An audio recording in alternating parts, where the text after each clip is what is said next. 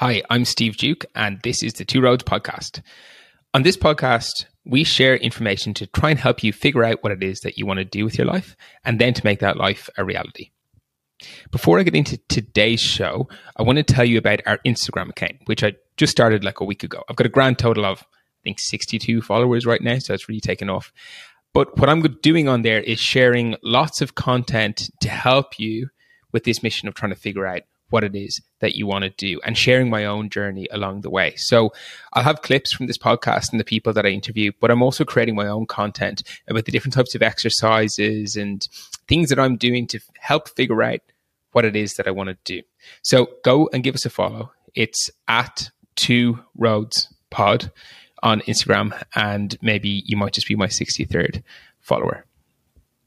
So today on the show, I had Samantha Brett. So I know Samantha for about a year, uh, where because I started training in the gym that she works at in Bondi, and she is a yoga teacher and a fitness coach in Sydney. And so in this episode, we go deep into what it's like to actually work in the health and wellness industry. We talk about how she got into it, how she moved from Canada to Australia, why she loves the industry so much, and what she thinks it takes to be a really good coach as well. We also go into some of the nitty gritty details around how much she can get paid as a coach and as a yoga teacher, what that's like when you're starting off versus what it can maybe grow to um, as you get a bit more experience, and also the other different types of things that you can do to generate income for yourself when working in the industry. So, Sam is someone who I think has built a life that allows her to do all of the things that she really wants to do. She actually says that herself during the chat that we had. And she's also got great balance and seems that she has real meaning and purpose in the work that she does, which I think is fantastic. And you can see how excited and passionate she gets when she talks about the work that she does. She's also just a very kind and caring human being and somebody that is really just a pleasure to talk to. So, anyway, let's not fuck around for any longer and let's get into my conversation with Samantha Brett. Your time now.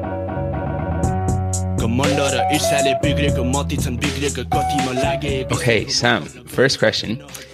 How do you describe what you do? Um, great question. I, I do several different things. So I work in, in the wellness industry as a personal trainer and coach.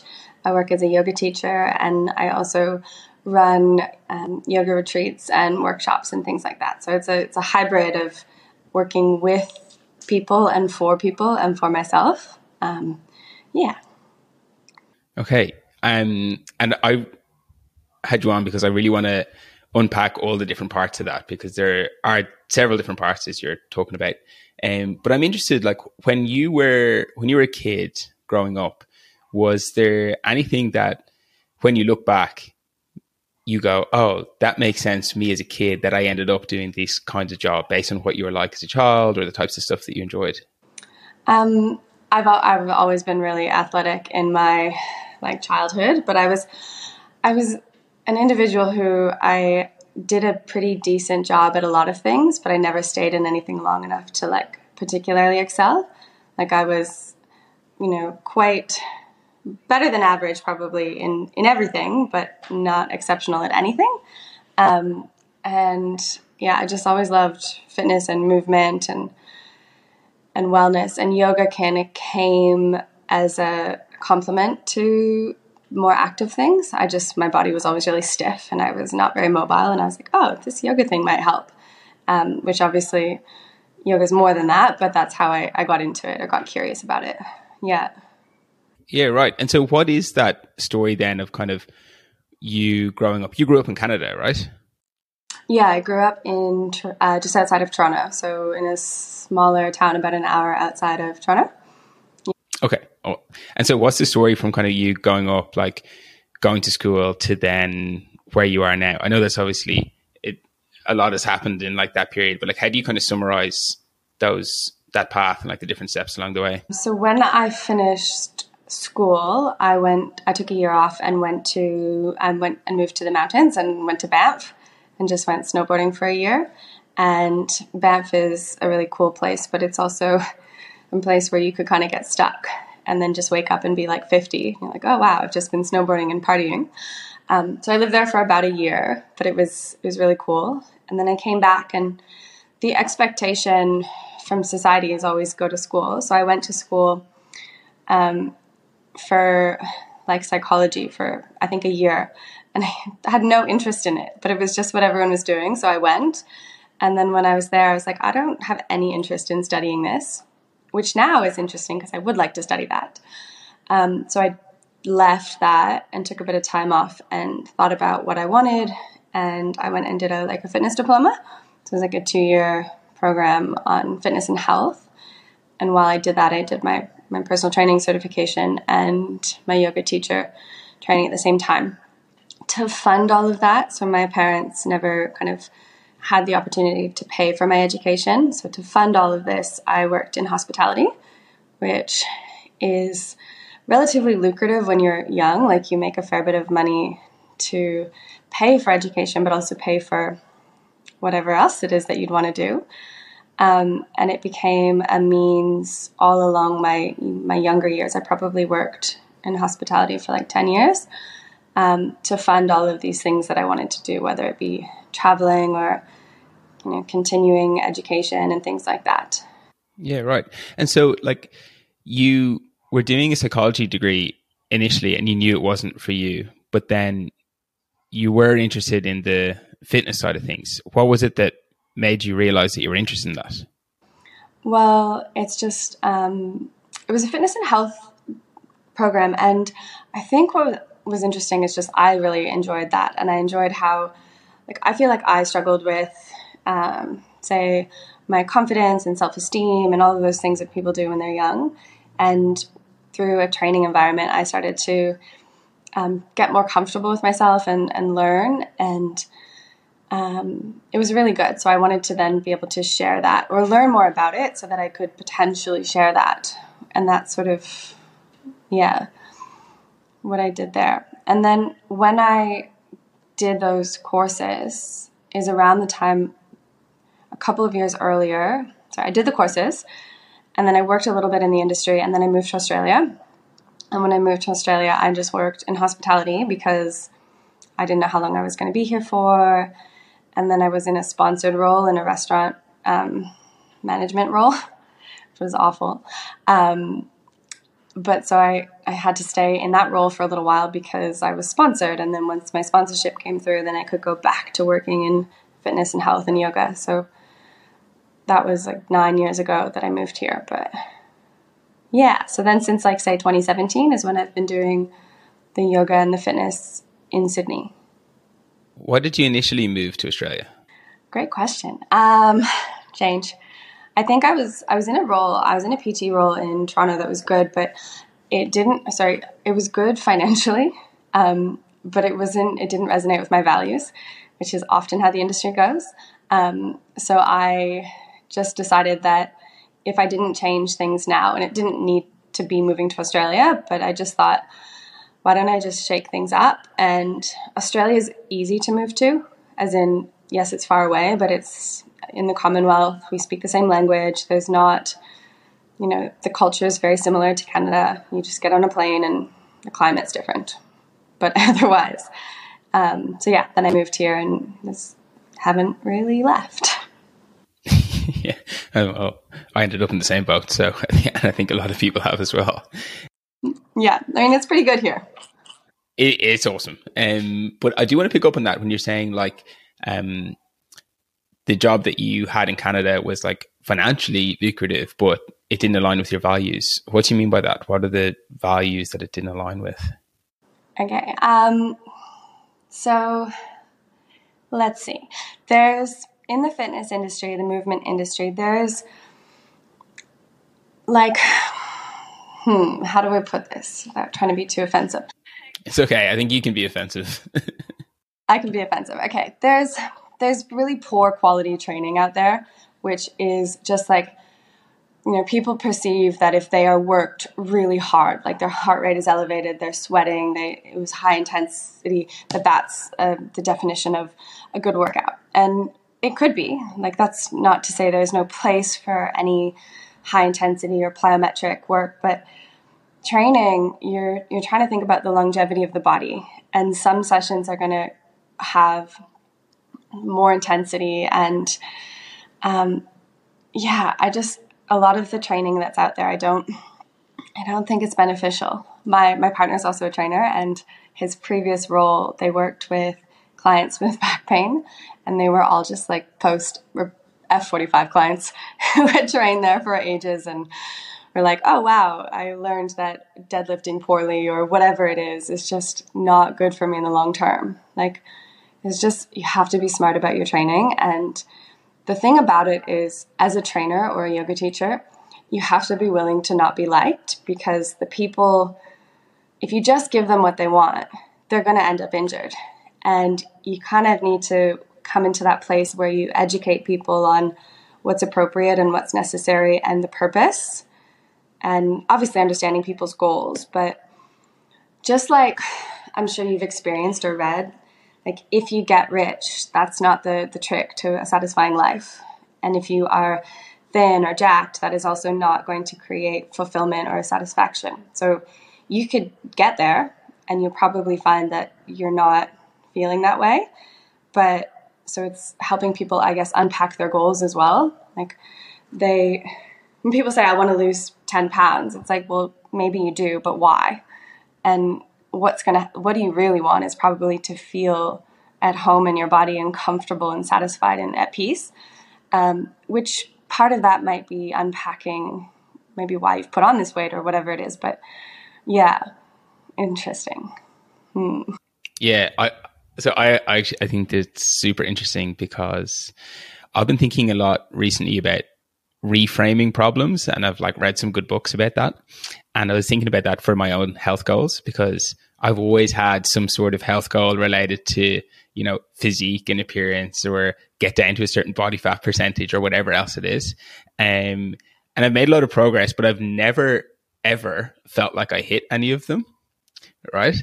And so then I was thinking recently, I was like, well, maybe the reframe of this is that I stop trying to make this goal and instead I just make myself happy without it rather than always because I feel like there's been like 10 years of me like wanting to have this goal and then never quite getting there. And like probably objectively making a lot of progress but never getting there. And I'm like this just seems dumb. Like if you're doing something for 10 years and you never feel like you actually got it you probably need to reframe it and think about it a bit of a different way. Yeah. And then it also like when you have been working on something for so long, it's like if I'm not getting it, does it align with my values? Is it like necessary? Like for so I um, always when I was younger struggled with like disordered eating and like distorted body image and so many young people and even like our age would and this industry is not particularly friendly for that but so for years i was like oh if i just had a six pack or if i just had like my life would be complete. And I, I worked on this goal for so long. And then this obsession just made like, it was just why? And then I, I don't, for myself personally, don't do any sort of body goals, like nothing about, because it creates for me, um, like, I don't know, it's just, it's not good for my mental health. So learning to be comfortable with who I was was the most important thing. And that's what I try and, and teach my, my clients or my students and and I shift towards more um, like skills and things like that, but also not putting value on the outcome. Like it's still like you still work towards something and the progress, but whether it happens or it doesn't happen is not the point. If that makes sense. Yeah, yeah, for sure. It's actually one one of the things that I've shifted to this year in terms of making my own goals, um, not just for fitness, but for everything. It was like I always had these like outcome goals. And then this year I switched and I'm like, I'm doing input goals. So, you know, instead of being like, oh, I want to be super mobile, I'm like, no, my input goal is like, well, if I do 10 minutes mobility five times a week, like I'm going to get somewhere you know, um, rather than having this output goal, which is either A, really hard to measure or B, kind of useless because like, what are you going to do with that anyway? Like you can't, you know, on a Monday morning, I can't wake up and be like, I'm going to achieve my mobility goal um, today, right? Like you can't do anything about that. Yeah. But I actually, I want to go back to what you were saying though about, um, how you kind of I can't remember the exact words that you said, but like made yourself okay with the way you are and let go of having like those body goals and stuff. Because I'm probably going through that process myself and I'm definitely not there because I definitely do still feel a pull to it. So some days I'm okay. And then some days I'm like, no, this is, this is what I want. And I'll be like strict with myself around like food or exercise or whatever else. And it never feels that great. Right. But like, I obviously haven't been able to fully let it go. So what was was was there anything that helped with that? Was it just a really long journey? Is there anything you can kind of share with me? It's it's funny because like where I live or where you lived before you where you live, um, this is like the worst place to try to unpack that and work through that because we live in the land of of unrealistic body ideals. Like it is a little bit of a zoo out there, and I think that it, it is challenging to feel comfortable in your own skin when you are surrounded by like all of these supermodel men and women who are like in perfect um, physique. But um, for me, it's just been a long, a long journey of unpacking and understanding, and just even having open conversations with people. Like a lot of people who look really good, they're still not satisfied with their bodies, which is interesting, of course, because you're you're learning that it's not about the look. It's more about how we feel about ourselves and whether we're living in alignment with our values, you know, how we're showing up, how we are whether we're connected to ourselves or, or disconnected to everyone around us. Yeah. So the process I think is really unpacking, you know, what do you like about yourself? What do you dislike? And and not from a physical thing. And this is the thing as well that like was a, a journey for me is that it's okay to to want to look a particular way or work towards something. There's nothing wrong with that. Because um, I used to be a little bit harsh on people who were working on those things because, you know, sometimes you need to be one extreme or the other. I had to like separate away from it. But then it made me a bit of an asshole because I was just judging other people. Um, and yeah, it's okay to want to look good and feel good. And when you eat nutritious food or you train and you get good sleep and you're just generally being a nice person, like you feel good. And that's, you know, at the end of the day, when you're, you know, if you happen to eat a really poor diet or you don't care for yourself, then you're probably not going to feel that good. So, yeah. But as well, we live in a really privileged area and we're you know we have access to so much in terms of how to care for ourselves whether it be the knowledge or the the capacity to train or whatever it is. So it is hard to for everyone to for people who don't have access to it. You know there is an inequality between they say the eastern suburbs just because that's where we are um, and other people like they don't have the resources financially or time or whatever it is. So yeah. Oh, 100%. Like I found that, you know, for the last two months, I've been driving around Australia and all kind of types of towns and villages and um, so many places I get to and like, I'm like, there's no gym. Um, there's, there's, there's no food options other than like the local pub. Right. Um, and it's like, it's really hard to like, to to live kind of a healthy life or whatever if you don't have those stuff in front of you and that's actually one of the reasons that i do like living in Bondi is because, okay, on one side, you do have the challenge of having all these pretty unrealistic expectations and beautiful people walking around. But on the other hand, it's pretty easy to be healthy. You've got all, you know, you've got so many good options like right on your doorstep, which I think is pretty cool. I was just going to say, like, we are a product of, of who we spend our time with. And so if we're surrounded by people who care, it is so much easier. Um, and if we're in an environment where people, or say children, they grow up and they're, they're parents don't know or they haven't lived in a world where they care for themselves. The, the child doesn't grow up knowing that. One one hundred percent. I couldn't agree more. Um, So yeah, I want to go back a little bit then to your journey. So you know, you've moved to Australia. You, you you've been here. You've been here for a few years, and then you were working in hospitality. But then once your kind of visa came through and everything else, um, you left that behind you, right? So. Oh yeah, right away. so at that point, then what, what was kind of your your job situation? So when I say this to people, they are always surprised, but it doesn't surprise me because I live my life. But my, um, I'm always like present in my life, but my biggest thing is lack of like confidence. And um, so I went and did another teacher training and another Cert 3 and Cert 4 in PT because I was like, oh yeah, like in case I don't know. And which, you know, education can always be valuable. So I went and redid courses that I've essentially already did already done.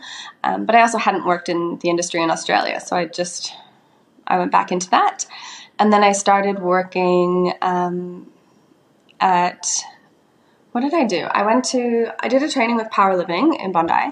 And then I started running my own yoga classes. Oh, yeah, I forgot about all these things. Started running my own yoga classes in Randwick. And then um, one of my so I practice at Power Living a lot. And one of the teachers there, who she's no longer there, she owned the Bondi Junction studio. She you know, gave me a spot to teach, which is really cool. So that was the beginning of my journey here. And I was so nervous, like because as a yoga teacher, there's there's a lot going into it. You put so much energy in, and again, you're not gonna. Imp- not everyone is going to be satisfied with your style. Not everyone's going to like what you say, or um, so it just felt like I was just putting my entire self on display. Um, so then I taught there for a little while, and then I went and there's a studio in Randwick. I taught there, which was really nice for a few years, but they made some changes. Um, so I left about a year ago. And all yoga, or this is all yoga. Um, and then I so I teach at a few different studios around Sydney. I worked at a retreat. Actually, I don't know if I've ever said this to you. I worked at a retreat center in the Blue Mountains um, for like I want to say two years. So I spent half my time in Sydney and half my time in the Blue Mountains. So that was really um, beautiful. Uh, I learned so much. I got to work with a really wide demographic of people and bodies, and you know, um, for two two years, and then that became too much driving back and forth. Of course, like I would stay there. So I'd be there, say, Monday to Wednesday, and then in Sydney the rest of the time. And then fitness, I worked at a gym. So I've all, all of these things were always like parallel, like half and half. Um, I worked at a gym doing one on one training, who again, I did not align with their values. So then I was like, okay, I'm out. And worked at another gym that wasn't too bad for a while, and then took a break before I came to Agoja and just did one on one clients. And Agoja is cool because I felt as I aligned with their values and I really got a good vibe from John you know, prior to coming on board. So it it felt like somewhere I wanted to work, and it's somewhere that has helped me, I think, to to grow and build confidence. And it's been a really, really good journey there. Really good, yeah. Mm. Agoja is how I know Sam for people listening. So it's a it's a it's a gym in Bondi where um, Sam is a coach, and I joined probably a little bit over a year ago now, and I'm actually very much missing it now on the road. Um, but I, I have so many questions. But the first one is: so you're doing kind of the coaching side of things in gyms like Agoja, as well as the yoga side of things, and of course, like they're in the same industry. You're still coaching people, running classes, but like they do strike me as kind of two quite different things. So why do you do both instead of going like all in on one? Um, I have attempted at times to do all of one or all of the other, or say mostly. And what happens, or what happened for me every time that this has occurred, is that my personal life and my personal sort of how I feel best is to do both. So if I just practice yoga, I feel physically something missing. And if I just train, I feel mentally and physically like things are missing. And I've found a sweet spot where I've balanced the two movement, just purely talking movement, the movement modalities to help me feel the best that I can in my body. So then this is what kind of made me want to share both. And then I work a lot of one on one clients or students, and with them, I do like hybrid. So it's sort of like, okay, you tell me your goals, like what do you want to work on? And some people will say, oh, I want to get stronger, or I want to learn yoga asana, or whatever it is. But it always becomes sort of like, okay, are you a stressed out individual? Maybe we're giving you um, tools and techniques and, and breath work to help you so when you're not stressed out. Or maybe it's mobility or recovery work. Or so now I'm really fortunate that I'm I'm busy, so I don't take on new clients at the moment, which is great. And all of my clients, um, I think, have a, a trust in me to offer them what I think maybe they need. Like we work together, of course, but um, I don't have to sit into a particular framework of this has to be this, which is kind of cool. Yeah, yeah, that's nice. Um, I think the variety is pretty cool that you can get as well across those different things. Um, so yeah, it, it, seems like you've so much going on. So, like, what does uh, I'd love to know what a day looks like for you. So, I don't know. Maybe we could take yesterday or Tuesday. Um, can you talk me through like what that day would actually look like for you? Okay. Um, well, on Tuesday night, I wasn't feeling great. So we'll go with Tuesday because I took yesterday morning off work. So that wouldn't be a typical day. Um, so, say for instance, Tuesday, I teach two classes in the morning at 6 a.m. and 7.30 at a yoga studio in Bondi. So I get up at like 4.50 and then I usually get there around 5.30 and I just, I like to be early for things that even, even early in the morning. I just, I need time to like wake up. My voice needs time to wake up. Sometimes when I just like roll out of bed and try and talk, there's no voice available to me. Um, so I teach the two classes, and they lately have been say like 35 to 40 people in the early one and say 30ish in the second one. So I'm dealing with a lot of dealing with, working with, teaching to a lot of people right from the get-go. And then say for instance, I've been covering one of Emily's clients on Tuesday morning after those classes. And then I usually try and go for a dip. Then I eat. And then I train gymnastics on Tuesdays. So I go to gymnastics gym in the inner west. Um, and then I would come home, and usually I'd have a, a couple of hours that would be allocated for. I'm doing some continuing education for yoga, so either that. I'm also doing a mentorship right now for tra- for fitness training, so I would have that, and I run the retreats and the workshops. So within all of those extra tasks, I would allocate them throughout the week. So it would be like, okay, this block, we're going to do retreat work, or this is mentorship work, or this is etc. And it's just, I have to be good with my time management. And then after that, I would have another client, and then I would teach one more class, and then I would go to bed. wow. That seems quite a quite a lot. So you're probably doing quite like five, six hours of actual teaching? on a day? Yeah, like five to six on most days. So I only work Monday to Friday now, which is rare for this industry. But I, I set some boundaries earlier this year. Um, but yeah, five to six hours of face to face time, and then and those could be those would be spread out throughout the day. You know, in an ideal world, I'd work I don't know six a.m. till twelve every day, but that's just not the reality. Like you have to work around people's schedules. You have to just there's so many factors. Yeah. And do you because I would find that a bit challenging, right? That you're kind of working in like blocks of a couple of hours every time. So it feels like I imagine if you've got like a six a.m. class and it's you know you're doing something with somebody at six p.m. It feels like even if you haven't worked for that whole twelve or thirteen hour block, it probably feels like that because, or does it? Right? yes and no. Like, yes and no. So there's benefits to it, right? Like, I go to the beach when it's not busy. You know, I have a half an hour in the middle of the day and it's not busy, I go for a swim. My grocery shopping, everything that I have to do, although I started ordering food, so now I don't go to the grocery store, but um, everything I did that was other people experience on weekends or evenings that are busy takes me way less time.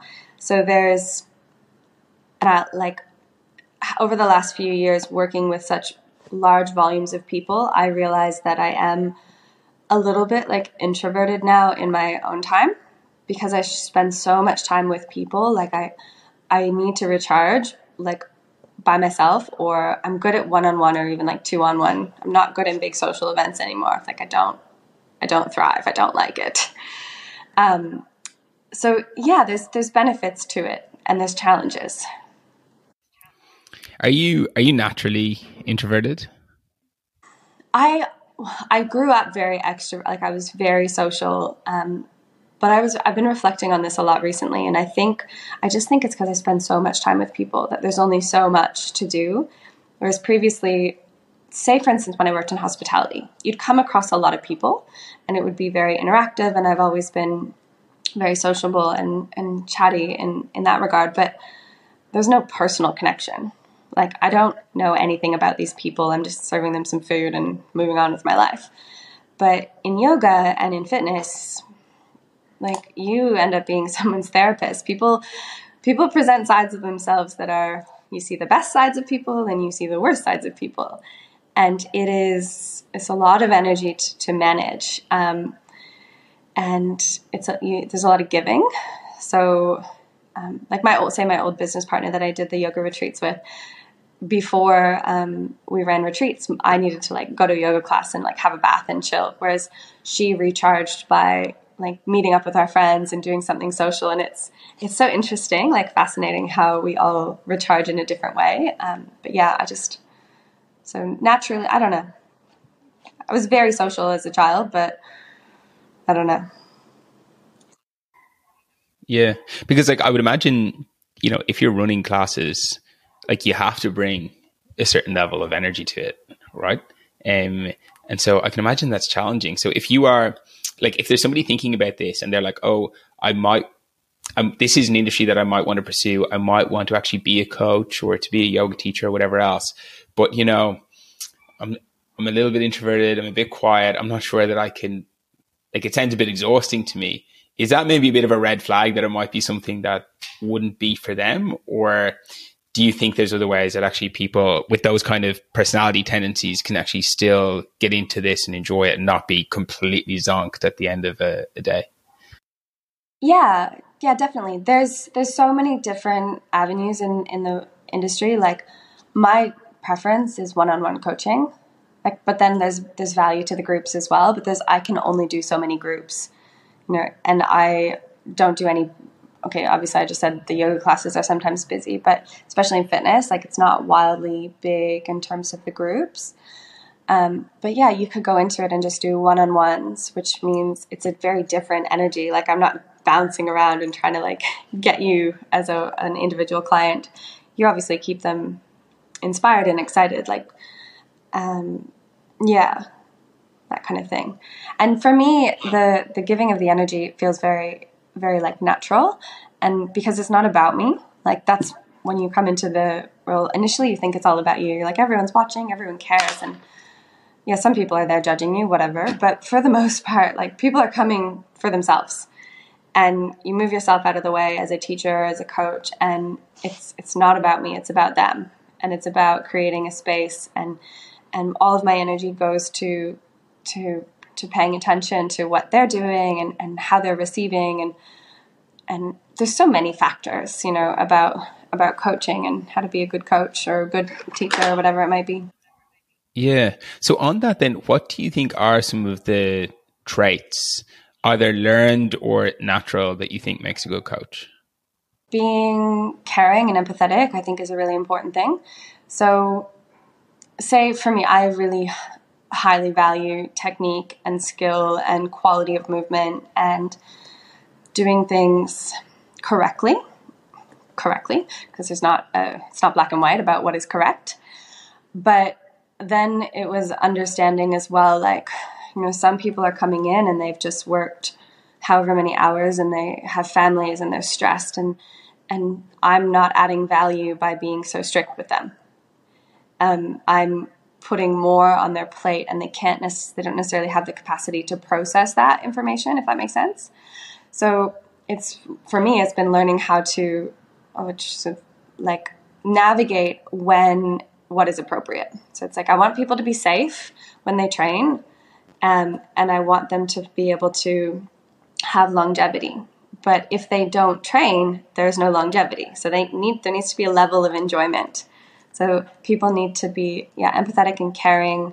Um, I think practice what you preach, but that does like we're we're human and we go through stages. So in everything, like you can't always if you had say a, a professional sport or whatever it might be, there's a, a preseason and then there's during the season and postseason, and we can't always be at our absolute best. And I think the, the industry is like lift heavy all the time, and I'm like, okay, well, just know. So as as coaches, you need to have balance in your own life and have have learned um, what balance means for you, which is going to be different for everybody, and um, a continued um, like desire to learn because the industry is always changing and there's an, an ability to i suppose like navigate through the bullshit like if you go onto social media there's so many things that are just absolutely wrong that are posted and i don't again don't want to be black and white about things but there are definitely things that are out there that are like that is wrong like just wrong and um, so i guess an ability to like think, which is funny. Um, yeah, what else do people need? And they need to be patient. I'm interested in the practice what you preach side of things because I'm sure there's people who are listening to this and might think, oh, you know, I'd really love to work in this industry, but, you know, I'm not in the best shape. And how can I coach others if I'm not in? They won't listen to me because they'll think, well, if they can't do it, then like, why would they be coaching me? I mean, I'm sure that's not the case, right? And that you can be a fantastic coach without being, um, you know, Mr. Olympia. But does some of it exist in the industry? Do you ever feel that um, clients are potentially thinking that way about certain coaches, or you know, how much of a barrier or reality do you think that actually is in the industry? Um, two things. One is that the people who have been out of shape and the people who have, say, in yoga been less mobile, everyone who's had to work towards something, they're going to be better coaches because they're going to know what people experience and, and be familiar with the journey. Someone who has only ever been fit and only ever been athletic or only ever been mobile, they miss an opportunity, and that's not a bad thing, but they've just, they miss an opportunity to understand the process of shifting, if that kind of makes sense. Um, and then, like, even say for me, when, say, if I put on a little bit of extra weight and I post a video, a tutorial of something, there will be more engagement if I'm in shape than not. Like, people will be, even if I were to put a video, I could, maybe I'll experiment this later. If I were to put a video on with incorrect information, but I made it look more aesthetically pleasing and I positioned my body to be in a particular way, but it was wrong like I would get more people like it and engage with it. And then if I did something less visually appealing, I was correct, it would be less, um, people would see less value in it, which is interesting. So I don't know, you have to figure out like what you're, and obviously, yeah, I don't know. yeah, I think it's, um, I mean, that's pretty fucked up, but like it, it, it it, but it, but I, I can I can see it as a reality, right? Like that's just that's just how people a lot of people's brains are going to work, right? They're going to that's how they're going to think. Um, so I can understand that. Um, so on the practical side of things, in terms of what you do, because you know you've been saying you've got one-on-one coaches, you work with um, gyms and um, yoga studios where you teach, but then you also run your own retreats. Like in terms of the practical side of like how you get paid and from where how does that work? Do you just have kind of these multiple sources of income and you're trying to juggle all of them at the one time? Where, yeah, tell me a bit about how that side of things work.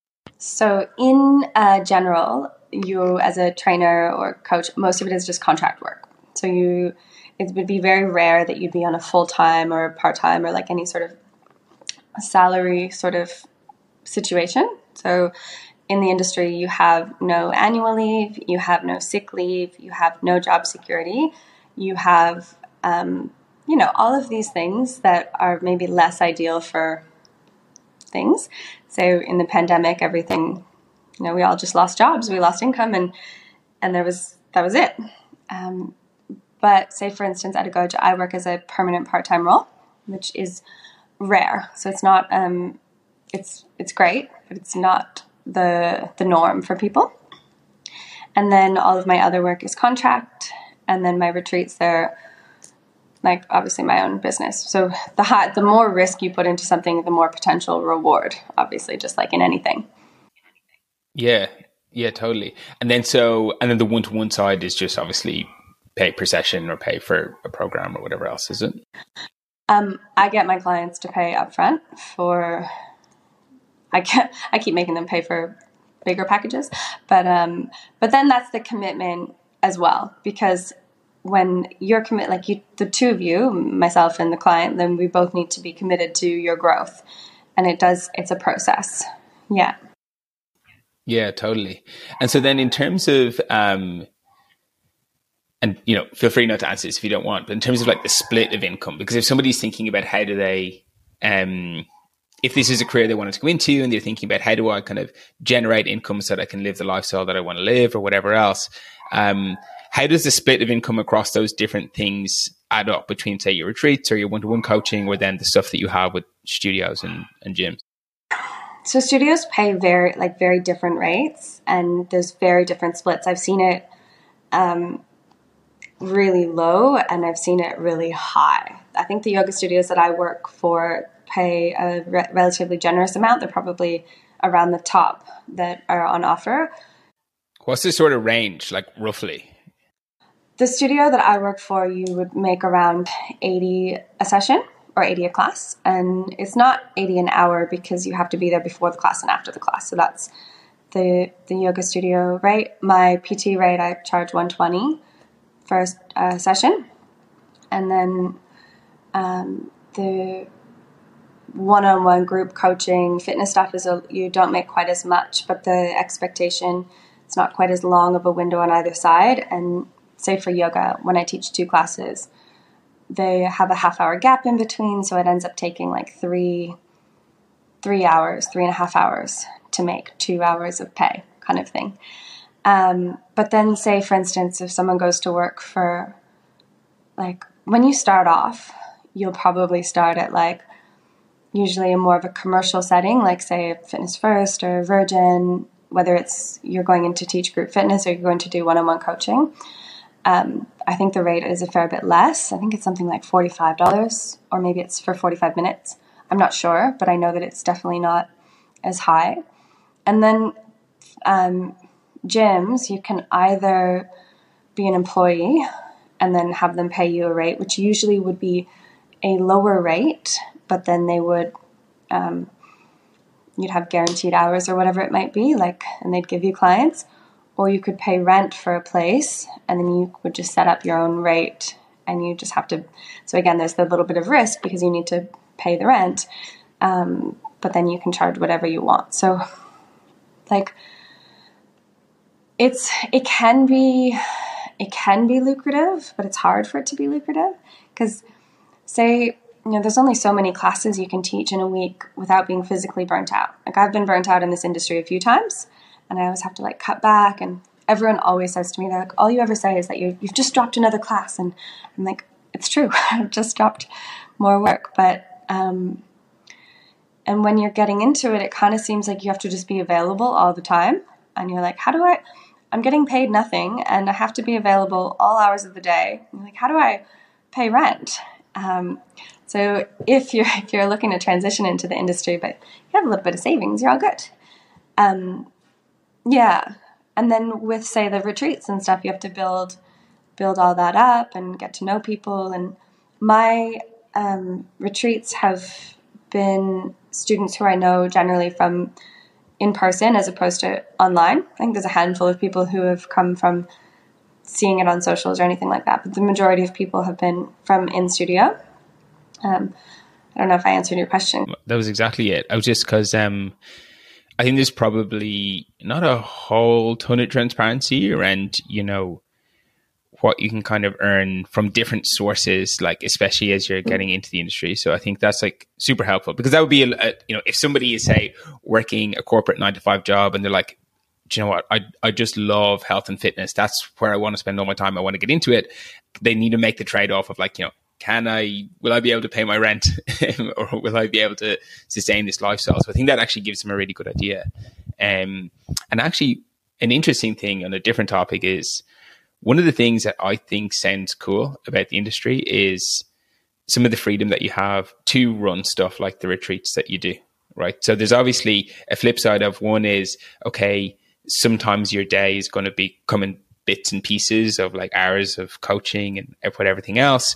And also sometimes there's not as ton of security and you don't get sick pay and holiday pay and all that sort of stuff. But the other side of that coin is that you do get a bit more freedom to do stuff like the retreats, which um, I, I, I'm I'm sure are fun, right?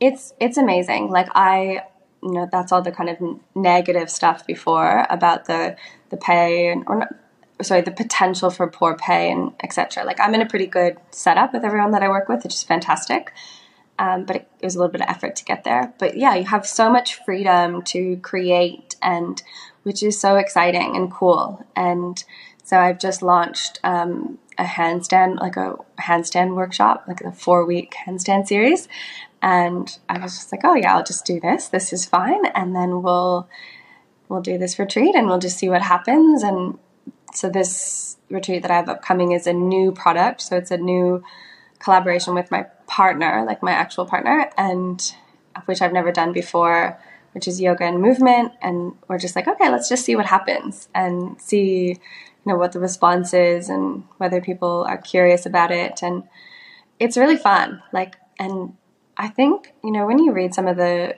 research about our ability to focus and pay attention, we can't actually just sit there for eight hours and give good quality work. So to work in these smaller blocks, I do feel like I'm, I'm more productive and having the capacity to go for a swim between clients or, or train and do all this kind of stuff. Like I have created a lifestyle that allows me to do all of the things I want to do. Okay, maybe not all of them, but lots. like I'm very privileged, let's say. I can I get to do a lot of the stuff that I want to do every day. But I have to do a lot of the work that maybe I don't want to do, but that creates that. Sure. And is that something that you like consciously created and like work towards and to have that ability to be able to do the things that you want to do every day? Yeah, um, I think initially when you move into the industry, what happens is that, and this is obviously who knows, everyone's experience is their own, but I've spoken to a lot of people where this has happened. You move into the industry, and all of a sudden there's not actually time for your own training, or there's not time for your own practice, just because you're spending so much time in these environments and and I don't know, you don't want to necessarily go back, but so I figured out, um, say for instance, I joined a, a, gymnastics gym, which is outside of my training, like where I train here, where I know people. So I go and I'm completely a student, and I get to learn, and I get to um, just be a client or a student, and I'm not. There's no expectation for me to to offer anything. So that was a really w- cool way to carve it out and make sure that I prioritized it. Also think if you invest in something financially usually we uh, like value it a little bit more. So I'm like, okay, this is cost me a little bit more than I could just train for free at the gyms that I work at. Um, I pay for this because it adds value. It also helps me to continue to develop and grow. Um, and yeah, you had it's a lot of work to carve to carve out the the routine that you want. But if you and I probably made it harder than I needed it to. I always like to make everything as difficult as possible. not on purpose, but it just happens. I'm also very guilty of that sometimes as well. It's been one of the I, I, I learned this question and it was like, what would this be if it was easy, right? And it sounds like a cheat, um, but I've been trying to do it more and more because I'll take on a project and I'll be like, okay, how do I do this? And suddenly I'll come up with this incredibly difficult plan to execute, and then I'm just like, well, what if it was easy?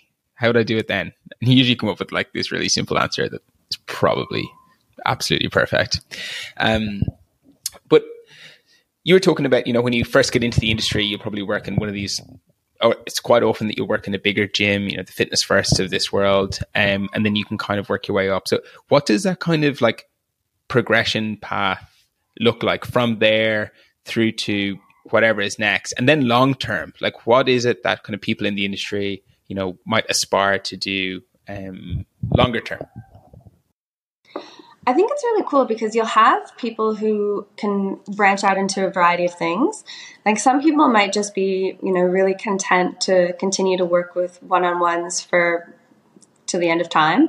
Um, some people want to go in and coach either coaches or train teachers, depending if we're talking yoga or fitness. But that would be a progression is to to learn or help um, people to grow in the industry, and then you can as well. So much stuff is moving online, um, so you can scale, which obviously because you can only be one person and you can only be so many places in actual time at once. Um, moving online to whether it be to offer one on one coaching or group coaching or programs that people can buy or retreats or people will manage facilities or you could manage people you could say, for instance, if I had too many clients and I wanted to hire a trainer to train my clients and then give them a, a, cut of that. So there's there's ways to grow and develop, and you can be as creative as you want, just which is quite cool. Um, and it depends, like you're trying to find that balance of okay, I need to be financially secure in order to even be in a place where I could be creative. Like if you have any sort of scarcity, if it's a, a challenge to pay bills or things like that, you're not going to be in a thriving position mentally. You're not going to be creative. So you need to figure out what is a baseline financially. How do you earn that like, across whatever it is? And obviously, my setup is a little bit different because I've hybrid all these various things. And then once you feel comfortable, then it's like, okay, what can I do now? Like, how can I explore? And what what brings me um, joy or what helps me to grow.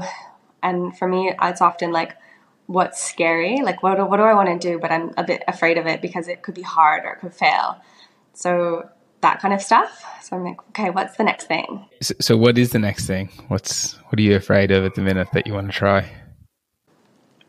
Um, I had um, one of my teachers, like the my yoga teacher, my mentor, or just someone who I've been learning from over the last couple of years come to my class last week. And I was so nervous. I was very, very nervous. And I was like, oh my God, I did such a bad job. Nothing was, nothing worked. It was just, I thought it was such a disaster. I'm actually going to meet with her today um, to discuss all the, the options and I don't know how that went. So hmm, I'll keep you in the loop. But um, so that was scary for me, like, which is funny that that, like, even just saying it out loud, you're like, it's so funny that that's scary. Like, have someone come and watch and, um, or participate in. And the retreat is scary. I'm just, I'm doing um, a teacher training right now so that I can eventually teach teachers and, and run workshops and stuff like that.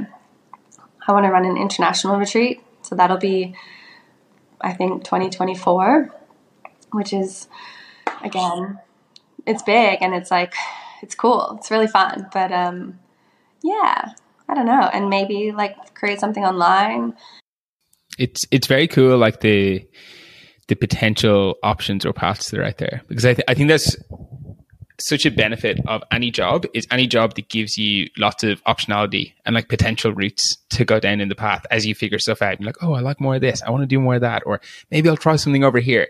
And like if you have those options open to you, I think that's like that's so cool. If somebody's listened to this and they said, um, this is something that I'm interested in, I might want to see if actually I want to work in this industry.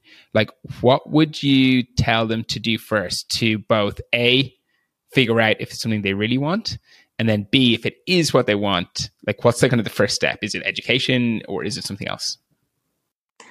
I think um, one thing would be to really consider which part of the industry you want to work in. Um, like you can work in Olympic lifting, you can work with the general population, you could work with um, young people or elderly, which those are two populations that need more attention. Um, the kind of Gen Pop is pretty saturated in terms of of clients. Um, you might want to work in a rehab setting. You might want to um, work more in a like. There's so many, and you might be like, I just want to be an F45 coach. I don't know. You could like there's and there's nothing like wrong. So think about what you value, and then who you want to help. Like you know, I always think about it as the purpose for me of, of working in these industries is I want to help improve the quality of people's lives.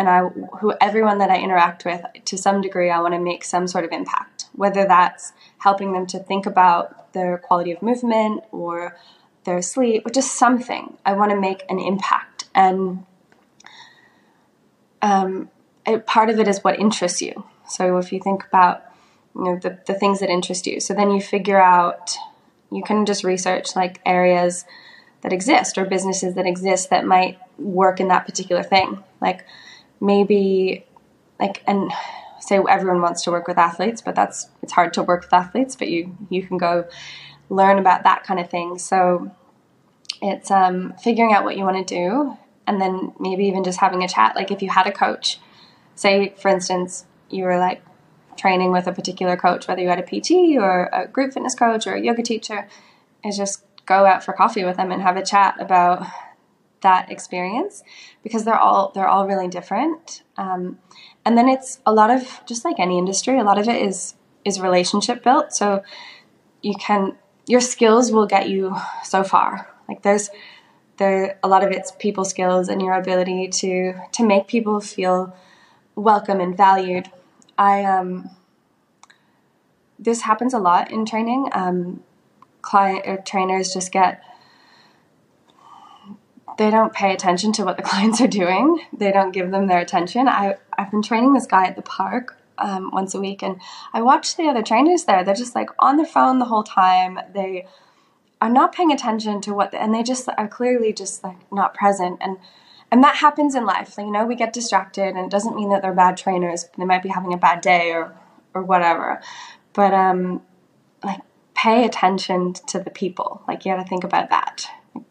You don't go into this to get financially like it's not the most lucrative career. You do there's other things that you can do to make more money um, t- to help people. So yeah, go chat, have a chat with whoever, like whatever industry part of the industry interests you and then you have to go do like a cert three, a cert three for group fitness, and a cert four for PT, um, and then continuing education. Like the body is so complex. We are all so very different. Our modern lifestyle is awful for the body. so figuring out, um, just learning, and and it doesn't have to be like education that is um, you don't have to always go to certifications. You can just learn constantly. Learn. I always find being in an environment where there's people who are always have more knowledge than I do in something. I, I never want to be the most educated or the most senior in an environment that I work in. I always want to have people that are smarter than me or know more or have more experience so that I can grow from them. I think that's really good advice for anybody, no matter what kind of industry that they're that they're that they're in. Um, okay, I've, I've got a couple more questions um, just before we finish up. Um, so, if there's somebody listening to this and they have no idea what they want to do, so they don't know if they want to work in um, health and fitness or anything else, do you have any thoughts for them on that, how they can figure out what they want to do? And the reason I ask is because it seems like I could be wrong. I don't want to assume. It seems like you found something that you really enjoy and that you've kind of been able to craft a life around it that you get a lot of happiness from as well. So I guess maybe, maybe you were just lucky and you know you kind of fell into something that you really love, but um, but maybe not. I don't know. But yeah, if somebody's trying to figure out what it is that they might like, do you have any advice for them, books to read, things to do to help them on that journey? I think the the biggest thing is to pay attention to what brings you joy. Like re and I think sometimes as well we we don't answer those questions to ourselves honestly about whether we're feeling satisfied or fulfilled. We kind of like brush it off. And you know, I think a lot of people are not thriving in their happiness levels. And it doesn't doing something that you're passionate or or or is your purpose or your what you're connected to doesn't mean that you get to do the things you like all day every day. Um, there's parts of working in any industry, even if it's one you love, where there's there's challenges. So pay attention to what brings you joy. So, like, say for instance, if I wasn't in this industry, I'd, I'd probably go work in something like outdoorsy because I also love that, which also kind of fits into the same general realm. But um, you know, I just think about what makes me happy, and then how can I take that and create a career out of it.